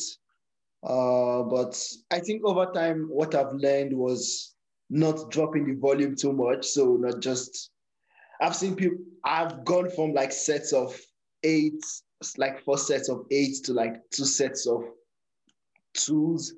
So really huge volume drops. And I think that's something I've changed my mind on and trying to keep the volume kind of high and trying to maintain it longer into your peak and yeah so volume stays a bit high but intensity goes up which means your reps have to also go down mm-hmm. yeah it's it's interesting because like it's different obviously for lifter and things change even like per weight class as well the way you you shift weights but it's one of those where people have gone it's almost gone in cycles too in terms of people's beliefs on this but if like volume in squatting twice a week deading twice a week benching four times a week so there, there's a lot of shifting of the, the competition lifts. A lot of reps being taken in. If it should stay that much or some people are like trim it down. You don't need as much rep and do like more like triples doubles lots of singles and then do a lot of accessory work after that and if you talk to enough people, like you get surprised. Like for instance, I remember Andy Wang was on here and he's talking about he trains with John Haack. And he was talking about John Haack's training. And John Haack's training was like, you know, he might work up to a heavy triple and then back off and then do some assistance work. And that was his day. And I'm like, what? That doesn't even make sense. Or yeah, he worked up to that single that he posted, that 835 pound uh, deadlift, and then you know back off and do some leg press and do some like what the hell are we talking about? How does that work? So it's it, the more you know the less you know. You almost can't wrap your head around it. You're like i'm not sure what to take from all of this. But um, I, I, it is i think the middle class lifters both men and women more so volume has become you know it's just basically workload over the course of a week is always a good thing do you do much assistance work not so much, but uh, I think like not to bash other lifters, but I actually do all my accessories. So I'm sure my coach is proud of me. Uh, Did you say I actually do my accessories? Yeah. Yeah, man. Because that's something a lot of people do not do is skip their accessories, right? They're like, I'm done squatting, I'm out. Yeah, so it doesn't have to be much, but you have to do them. Like doing is more important than so quality over quantity. Right. So that's the biggest thing is just consistently go in there and do it. Like some people, like you're right. Like some people, if you're tired and like, oh, I don't know, man. It's like, look at how quickly could you rip off these accessories if you just almost sleepwalking through it? It's light, it's easy, whatever. Probably pretty quick. You could probably rip off a small accessory thing in like 10 minutes. You got 10 minutes. Just do it. Just do it and get yeah. the hell out of here. But some people, well, like I do this, man. If I'm like dragging my feet around, I'm like, I could turn something small to something so long. I'm talking and I'm like stretching it out, and I'm like, I'm just going home. it's the hardest part is doing like the stuff that you're not amped up for. Exactly. But is there certain accessories that you think actually help towards your deadlift? Oof. Oh. I don't think so. No, really? Do you do core work much? Oh yeah, yeah. I think I recently started doing a lot of core work with my coach. So I guess that helps because I didn't do core work before starting with him. So maybe that had some benefits. But... And was, was your was your volume load as heavy before you started working with him as well? Before I started with him, it was a bit lower reps. So usually triples, doubles all year round. So I wasn't really, I didn't really have the volume before that. And I guess that's also limited the hypertrophy I had uh, before then. Uh, but now it's a bit more volume on the main lifts and the accessories are not so much in terms of quantity, but um, actually doing them. So because I yeah. I started working with like years ago. I was a Joey Flexx, and that's yeah. one thing that was prominent is um, he throws volume at you, and it worked. Like it worked for me, and I was uh, like I'm an 83 kilo lifter as well. Again, things change for everybody, so it's not like I don't know if everybody does the same thing and going to reap the same benefits. But in terms of like a work week, we I would be squatting, deadlifting, benching often, man, with like big rep ranges, and it reaped benefits for sure. And in terms of like accessories, there was accessories in there, and there was some stuff in there for sure. But the main three competition lifts was like the bulk of it. And like I got like that was almost like the secret. It's almost like the secret is too basic in front of you. You can't believe it. It's true because it's too obvious. It's like squat more often, squat a lot, shift a lot of weight. You can't do that heavy for that long lower the weight and do more of it. And in the total week, if you add up all the weight, all the kilos and poundage, it's going to be a lot. And your nervous system's going to be rocking and rolling and like do a lot of core work. It's not like it, it is people almost don't even want to hear that because like, damn, that's a lot of work. Yeah. Yeah. It's a lot yeah. of work. Yeah, I see a lot of people like going going in and doing they do like two sets or three sets on the bench and they go do like the shoulder presses, do uh, shoulder flies, do front delt raises, do all the delt work. And I'm like, man, you need to do more on your bench. Stay there. Stay there. Keep working. Like how many sets? If you're doing, if you're like in a volume phase, how many sets of sixes would you be doing on squats in deadlifts? I feel like four sets of six is pretty normal. So nothing like crazy, but well, to some people, four sets of six is crazy, but four sets of six is pretty normal for me. Yeah. And do you stay within? Are you doing RPE? Are you are you doing percentage based and it gives you numbers? Oh, it's mostly RPE. So okay. And I try to. Sorry, go ahead. Oh, I try to stay within the ranges, uh, not overshooting and going for a PR every day. Which people do sometimes. Like the amount of times you see people grinding out what would appear to be an RPE 10, and it's like, I know damn well you weren't prescribed RPE 10 single four weeks in a row, because that's what I'm looking at. yeah. yeah, I failed RPE sevens a couple of times when I was starting with him. So Oh, really? He had to pull you back a little bit?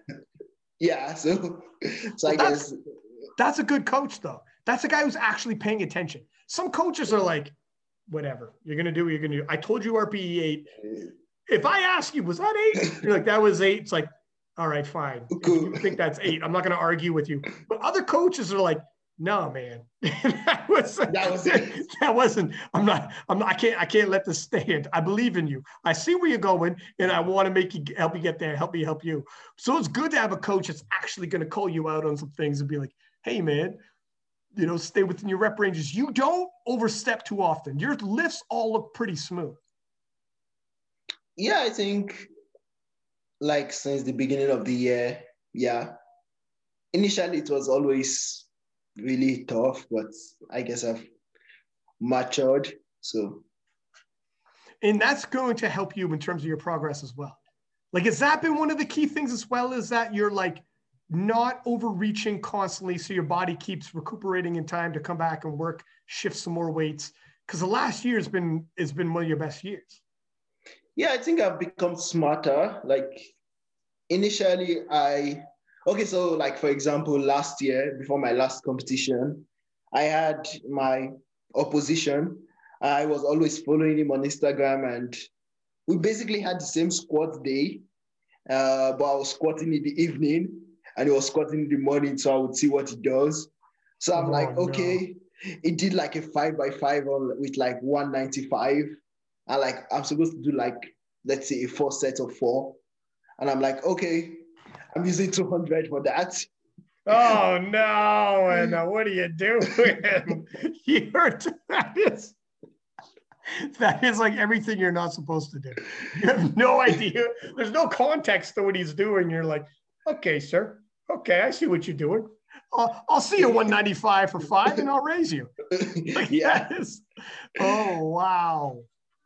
Yeah, but I think I've become like a bit smarter since then. So like, especially, especially if your competition knew you were doing that, they could easily throw you for a loop and oh, just oh, yeah. like right they could show footage from like god knows when just to get you doing all types of funky stuff right? yeah it's crazy yeah but you ended up so now you're i guess we have to wait and see like are you currently qualified for the for the national team for Hungary. What's the situation there? If the Worlds does happen in September, like they think it's going to be, do you, do you still have to requalify with another nationals, or how does that work on your end of things? I'm not sure about requalifying, but uh, I think it also depends on when the Worlds is going to be. But regarding requalifying, I'm not really worried about that. So because you're pretty sure. Are you are you planning on doing any other international competitions before that, like a European Championship, if one comes uh, about?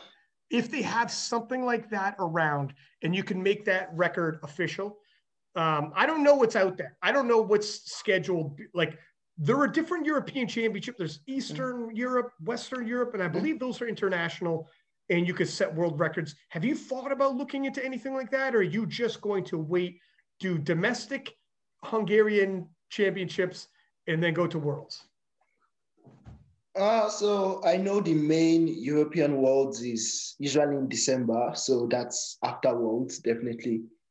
Uh, maybe the University World Championship, because I think I still qualify for that because I graduated this year. So that's a possibility.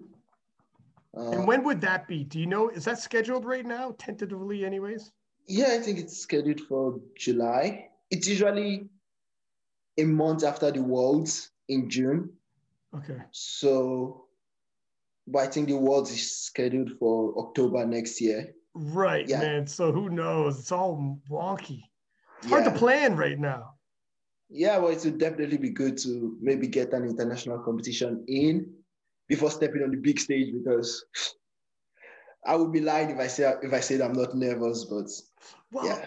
in terms of um, you know steps, like the natural progression here, you are ju- it's a huge step up from what you'd be used to for sure. You don't want to be like, but the at the very least, in terms of competitions, as long as you're squatting to standard and you have a good nice pause on your bench and you're familiar with all the the rules and whatnot, you should be okay because you know where you stand in terms of what you're capable of doing.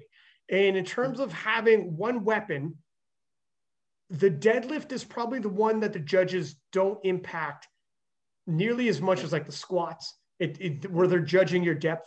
In terms of the pause on bench, if somebody's doing long pauses that day, it can murder your back. Where you're like, oh my God, that pause. Yeah. But when it comes to deadlift, it's more or less sit back and just watch. You're not calling depth. You're not telling me to pause at my knees. You're not anything like that. So in terms of if deadlift is your biggest weapon, it is one of those, you know, it's it's almost the equalizer you could pull out at the very end of the competition. And conceivably you will be deadlifting last. So what you will have the last say. You yeah. get to speak last. You get to decide. Am I fighting for a podium? Am I fighting for the gold? What are we doing here? You get to decide at the end, which alleviates a little bit of stress when you walk into any competition knowing that. But um, I mean, I don't think there's another junior in the world who's going to be able to, but who the flip knows, man, in terms of powerlifting. Anything yeah. can happen, my friend. But I, I, I honestly, it'd be, I, I can't wait to see you at the world championships, turning some of these records. It's really tough that, like, if you're a, a 350 kilo deadlifter and that's going to be a junior world record, it conceivably would be a long time for anybody, a junior, the poor bastards who got to come up and take that record from you. and it's a junior world record and not even the open, which it'll be the open as well, but it'll last as a junior for God knows how long, man. Like that's just yeah. ridiculous, man. That would be so. Hopefully, you have the opportunity to do that. Um, is there any other plans for 2021 that you want to talk about? Right now, no. Social media, social media wise, are you are you planning on posting a whole lot more? You're a big, you're a meme master. You're a oh, dude. Oh, yeah. I take my meme. You're like a meme farm for me, sir. I get like at least 50% of me, my memes from your page.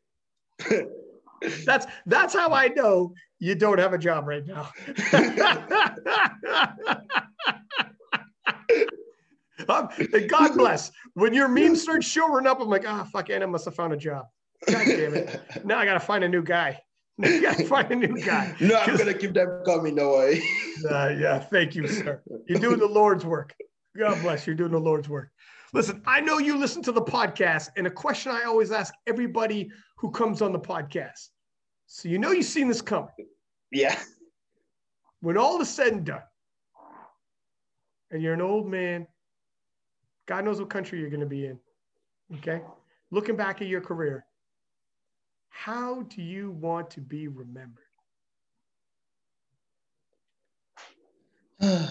so I'm still young right now, so this is bound to change. But I think I want to be remembered for my deadlift.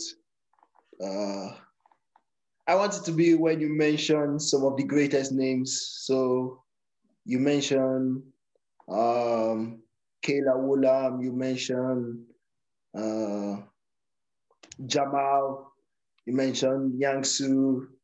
Yeah, I just want to be among the list. So that would be cool.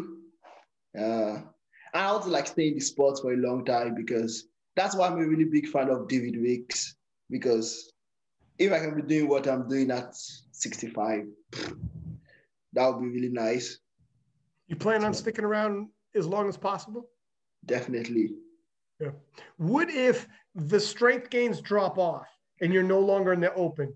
You plan on still like lifting as a master and just keep it going as part of like a lifestyle essentially? Yeah, I would like to continue lifting in some form. Uh, maybe I'll switch sports or something. I would like to try MMA. Uh, oh shit! Dude, you waited two hours to bring that one up, and you know that I'm into MMA. What's this? Is there any kind of background with it, or is this just totally fresh? Uh, it's kind of fresh. Uh, I wanted to get into boxing about two years ago. I think that was when I was still starting powerlifting. I wanted to start boxing also.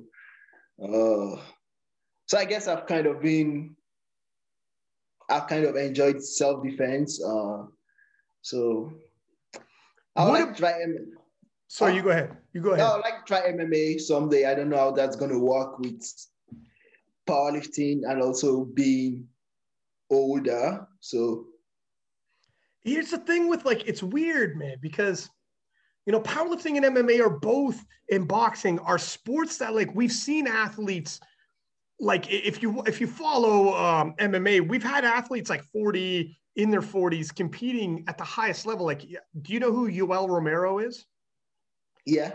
He's he's 43, and my man is jacked, like ripped, jacked, middleweight. Um, he was a world champion wrestler 20 years ago and he's at, just an absolute. Well, he fought Adesanya. Uh, he fought Israel Adesanya. So yeah, for sure yeah. you would have for the title actually. But um, and there's other guys like Daniel Cormier, who's who's uh, 40, 41 years old, just fought for the heavyweight title, went the distance, like, and he had won the title, lost the title just in the last year or two. So there's there's like a precedence, like, and and in powerlifting, obviously you got guys like David Ricks, Ellis McLean's in his 40s, and like whatever. The list goes on. In terms of powerlifting, there's tons of you know, strength is like never seems to drop off. So in terms of the sports you could choose, those are the two that you could almost last for as long as injuries don't come around. You can last for damn near ever.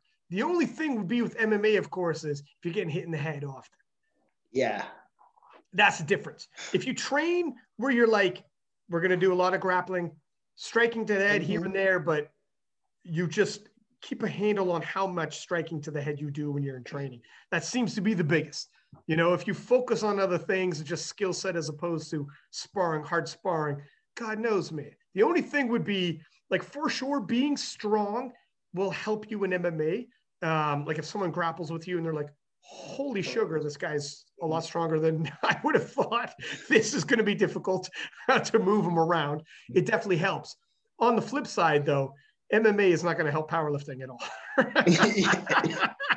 it doesn't work on the other side. It doesn't work in reverse. Okay. Having a sweet spin kick or a nice arm bar is not going to help your bench press or deadlift, right? So yeah. it, it would be one of those deals where if you want to weight lift and you go in MMA, it'll help. Yeah, like for whatever. Like it's just another notch in your corner. Some guys are fast, some guys are strong. You've got the strength. So whatever you bring that but you might at some point have to choose like your your your deadlift might go down and you might be like, oh shit, I gotta think about this. But uh, but yeah, I mean, it, it, would, dude. If you ever have you ever thought about looking into actually like pursuing it? Are like, are you as far along on this as actually looking into it, or is this just an idea? You'll see what happens down the road. Oh, for the MMA, no, uh, no. I don't think I'm planning to pursue any other sports right now. Well, I don't know if powerlifting counts as a sport, but dude, dude. I mean, I think it does. Look at you were yeah, saying know, actually. You, you were saying actually. Well, I mean, it's hey, look at it's a conversation. let's let's not pretend. hey, look at look at. Um, but uh, you were saying actually how in Hungary the government was saying gyms are closed for everybody except for athletes. And um, they actually said, "Oh, you're a power lifter. Okay, you can you can, can you can train," which is cool, man. Because I wouldn't have. You, that's not for sure. You know, there'll be some governments are like powerlifting. Get the fuck out. like, like, what are, you, what are you trying to be funny? Get the fuck out of here, kid. right? They're not going to take it seriously. But it's cool that they actually took it seriously and said, yes, as a powerlifter, you can train. Yeah.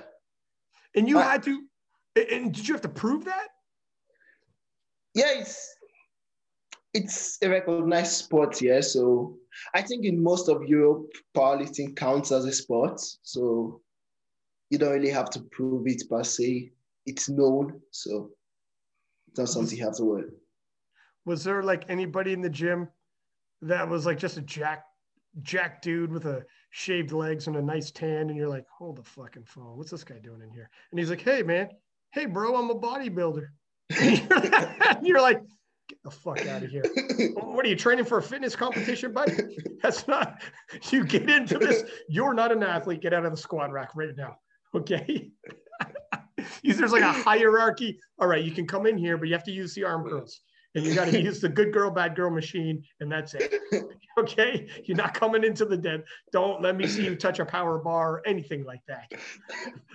That's that's where. Do did you see what kind of sports and athletes did you see in the gym? Did you ever see, be honest, did you see somebody in there where you're like, like hell, this person's an athlete? How did you, who did you pay off to be in this gym? Uh, not really. It's like, like my gym is a really commercial gym with powerlifting equipment. So it's not like an athletic sports center. So was it like empty then? If only athletes are oh, allowed yeah. in there. It's always empty, which is kind of cool because you get to blast your music and I get to dance. So dude, like this is this is wild that like as a power lifter and you go into the gym and there's like no other athletes, you're like, oh my God, this is this is like the comic books for powerlifting nerds where you're like, we now rule the world. We rule the kingdom. I'm gonna walk around here in my boxers. I can play my music, eat Cheetos, and just take my time. I'm gonna be on my phone in between sets. I'll be here for four hours. I don't even gotta leave. This is my place. You're like a kid in a candy store, man. Yeah, exactly. It's pretty well. And do do the gyms? It'd be tough for like a gym to even stay open with just like a few select people there. Oh yeah, it's definitely tougher because they're not really making income right now, so that sucks. Yeah. Uh, but I guess there are there are still a couple of people coming in, so uh, that keeps them fairly above water. So right mm-hmm. now, so. Do you, are you capable of, of training at home if you had to? Uh, no, because I stay in an apartment and I'm not. I don't know how like the France apartments work because I don't know. I see the French girls deadlifting in their apartments, and I'm Dude, like, Yang Su Rennick. oh yeah. Your boy Yang Su is, is is he? I don't know what floor he's in, but he's in an apartment. Thing is, he's deadlifting and putting it down so nicely, and it's like 800 pounds. Yeah, I don't know if I'm like, I don't think I trust myself to do that. Well, you guys are shifting some major weights. And if you're the apartment like manager and you see a guy like you bringing in like 2,000 pounds worth of weights, it's like, excuse me, sir, what the hell is happening right now? You're converting your gym into an apartment. So you really, given your situation, you really need your gym to stay open. Oh, yeah, right now. Yeah. Like if it goes in lockdown, you just straight up can't train at all who knows? I might start lifting in my apartment. You gotta start, yeah, flipping cars in the parking lot. yeah, I'm gonna figure out something because I think that's really what COVID has really shown. Like you can really figure out something when you put your mind to it. So Oh dude, I've I seen guess, some creative stuff. Yeah. So I think even if everything is shut down, I'm definitely gonna figure out something. And there will be somebody who has weights and you're like, listen, okay, let's just listen, listen, wink, wink. Yeah. Let's just keep this in our inner circle. All right. I meet you a few times a week. We shift some weights around together. We tell each other we, we're not, we're not going to go see anybody in between. let's let's make something happen. let's, listen to me. Yang Su Ren's coming back to 83s. I I don't I know you know you don't know who Angelino is, but it keeps me up at night. Okay? Just let's work with work with me here. But uh, yeah, man, you'll figure it out. You're right. I mean, honestly, I've seen some creative things happen. Like people were like loading drums full of water and sand. I saw a guy in a factory. He brought his weights and he was squatting off of a forklift. Oh yeah. forklift as a squat rack, and he had like crates laid down for a bench press. There, there's people who like in a farm and they were like using farm equipment to lift and shit like that. Like, look, if you if you're gonna have to make it happen, you can make it happen. I've seen people doing like tractor pulls. I think like even Jasmine Penn, who's like a 72 kilo woman, and she was like doing track hand over hand yeah. tractor pulling and shit like that. Like, if you got to make it happen, you can make it happen. You'll get the nervous system a little toasty, anyways. Put it that way. Yeah. You'll, you'll you'll figure it out. Um, listen, th- you've been on here for two hours, a little over two hours now. Thank you very much. Oh. First off, man, much appreciated. Um, thank you, Rudy. Yeah, no, no worries, man. We'll have you back on as soon as when international competition comes up. We we definitely got to have you back on, and then hopefully I see you. I mean, I, I don't want to get too far ahead of myself. So. God knows what 2021 is going to be, but if the World Championships happens, you know, hopefully, hopefully we're both there and and everything happens as planned. But uh, I guess we got to see. I mean, COVID is we had a huge spike all over again. So just when we think we might be out of the woods, I think we got more cases than ever right now. Whatever. Yeah. We'll see, man. It's so far ahead in the future. But um, is there anybody that you want to thank before before we let you go, sir? Yeah, definitely. I would like to thank my coach, William Squats. Uh, I think we've mentioned him a lot during this podcast, and yeah, I don't think there are so many people that could put. I think it was 110 kilos on my total in a year. So William bad. Squats, check him out. Uh, definitely my family, uh, because they've been really supportive and none of them understood it when I started. Like my brother just got into powerlifting now. So like right, like, like right now on this podcast, he's like, you know what, fuck it, let's go. This yeah. convinced me. You he's like, he's like, you have inspired me. I've I've heard you on this podcast. Let's go. How old's your brother? Uh, he's 19. And is he around? What what weight class would he be? Uh, I think he's gonna be like a chubby 74. chubby 74. Dog, you didn't gotta you didn't have to preface that with chubby, man. That that's that's such a so he's a little chubby guy. Well, listen, you turned it around pretty quick. So who knows, man? He could be a jacked 105 by the end of the year. yeah, he just needs it. What? Huh? Is he is he starting? Is he going to start in a new year just like you did, or is he like what's his? Oh, oh, he started already. So I think he's been doing it for about four months now. So. And is he is he being? Are you showing him? Yeah, I'm doing his programming, his technique, and trying to help him become like me, not better than me, like me. Well, as long as he's just a stitch below you, you're fine. Don't let him get too good now. Don't let him get, you know what I mean? You're still the big brother. He's only a year younger than you? Uh, about a year and a half. Yeah. How do you guys get along? Uh, we survive. Uh, we have the. you survive. Well, we are both. I haven't killed him yet. That's that's the best. That's the minimum. But, but we're here. yeah, but we're really close, and that's really nice. So. Yeah. What do you think it's gonna be like training your brother?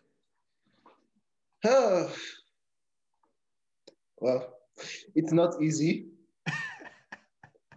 like coaching is not easy, honestly. So, but I've been having fun with it because I've shown him things I didn't know. So, hopefully, it becomes stronger, faster than me. So, well, that's uh, it too. Is like you get to.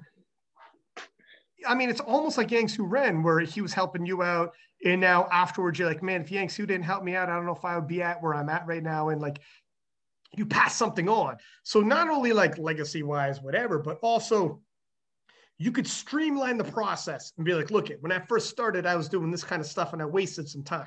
I say waste of time, but for you, you got so strong so quickly I mean, I don't know how much quicker he could rise to the top, but um, you can still like, yeah, like any mistakes you made earlier, you can be like, look, here, let's just cut this out for you right now. You're gonna you're gonna jump ahead so much quicker if you do what I'm telling you right now. The only difference is younger brothers listening to older brothers, man, sometimes that can get funky. Yeah. Right? Because you got to talk to them like a coach sometimes. Like when your coach saw you RPE 10ing it and he's like, hey, man, you know, it's different if it's your brother, right? Yeah, I think uh, I think that's why it's also good because I'm a bit more open with him. So I don't really have to hold anything back and I just that's give it to him too. straight up. So you know what? Bit... Sorry, you go ahead. Oh, that's a bit good compared to dealing with other people. So listen, your brother is a human being that you could call him an asshole over over dinner and then go out for a beer afterwards and everything's fine. you know what I mean? Like your sibling is an individual that you could say the worst things to, and the next day you're probably okay. Yeah, it makes breakfast both of us, and we're. Yeah, it, well, there's not a whole lot of explanation needed. It kind of is what it is. That's the beauty of having a brother. On the flip side, when he's your client, I'm not really client, more like protege, because I know he's not paying you or whatever. Um, it's a little different as well, though, because it's, you know, because he's your brother, so he's probably not too like if he did if he was just a coach if you were a coach and not his brother, he's probably not going to sass mouth you or talk back at all or whatever. But if he is your brother, he probably doesn't feel two ways about it either. To be like, what the hell is this shit? you know what yeah. I mean? So it's going to be interesting. Handling him is going to. Are you going to handle him at a competition as well? Do you think if he starts competing? I would love to do that if I if it's possible, yeah, because I also enjoy going to competitions. So mm, okay, watch those third attempts, love. okay, to be a little more conservative than you like to be for yourself. That's all I'm going to say. Just, just watch those third attempts. Well, listen, man. Thank you very much for coming on the podcast. Much appreciated. Um, Thank you for obviously, having me. 100%, my man um, stay in touch, man. Good, good luck in training. I'm going to keep reposting. Everyone's going to keep eyes on your deadlift. I'm sure. Hopefully, you can make this this record an official IPF record. But until then, you've set the standard. I know um, Angelo Fortino is going to be coming, Yangsu Ren, but uh, you set the standard at 350 kilo, and it makes it ex- exciting, bud. I'm glad you're with us. So we'll, we'll keep in contact. Enjoy the rest of your evening, sir. Thing, man. Thanks. Have a nice day. You too, buddy. Have a good one.